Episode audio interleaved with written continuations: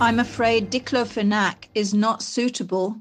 I've taken it on and off for some time and it works well. On the one hand, there is a risk of interaction, and on the other hand, these drugs could make your condition worse.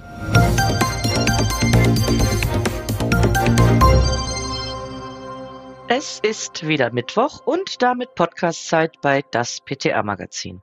Hallo und herzlich willkommen zum PTA Funk, unserem Podcast für PTA und alle, die uns zuhören möchten. Mein Name ist Julia Pflegel und ich bin die Chefredakteurin des Magazins. Unsere aktuelle Folge der Serie English for PTA beschäftigt sich, passend zum Titelthema in der Juli-Ausgabe unseres Magazins, mit der Arzneimitteltherapie im Alter. Wenn ältere Menschen Medikamente einnehmen, gibt es unter Umständen viel zu beachten. Hören Sie den Dialog zwischen PTA und Kunde und frischen Sie nebenbei Ihre Englischkenntnisse auf. Wenn Sie den Dialog mitlesen möchten, können Sie das auf unserer Website das-pta-magazin.de slash Englisch tun. Viel Spaß beim Zuhören und Liken nicht vergessen. Good morning. I have a prescription here from my GP. Ah, yes, an ACE inhibitor. I'll get it for you. Thank you. I also need some diclofenac for my back pain. Is this your first prescription for an ACE inhibitor? Yes, I suddenly developed some heart problems and my blood pressure is higher than it ought to be. My doctor said I had only just escaped a heart attack and now I have to take tablets regularly. Right.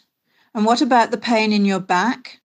It's in the lower part of the back. I get it occasionally and it usually clears up on its own after a week or two. I just need a painkiller so that I can sleep and do my everyday things. I'm afraid diclofenac is not suitable for people with heart problems. Oh dear, why is that? I've taken it on and off for some time and it works well. On the one hand, there is a risk of interaction, and on the other hand, these drugs could make your condition worse. How can it do that? It has a lot to do with metabolism and the way that diclofenac acts in the body. In the long run, your kidneys and your blood vessels could be damaged. As we get older, a lot of the body's processes slow down or change, and that's something we all have to live with.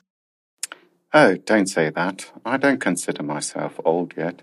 A vast number of people in their 60s or 70s are on several medicines daily. That's not very inspiring. It shouldn't be anything to worry about. Did you know that with a customer card, any medication you take on a regular basis would show up on our monitor and you would be able to buy self medication over the counter safely in the future? That sounds like a good idea. So, what can I take for my back pain? Well, you could try something topical containing comfrey or apply heat patches.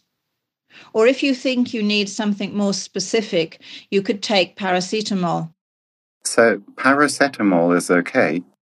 Yes, but it must be restricted to a daily dosage that does not exceed two grams, and you can only take it for two to three days at a time.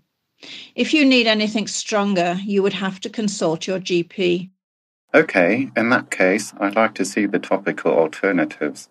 And I'll take a packet of paracetamol with me, just in case. I'd also like a customer card, please. Yes, of course. One moment, please. Thank you. Das war unsere aktuelle Episode vom PTA Funk, dem Podcast von das PTA Magazin. Danke, dass Sie zugehört haben. Wir freuen uns über Downloads, Likes und Kommentare. Auf Wiederhören bis zum nächsten Mal.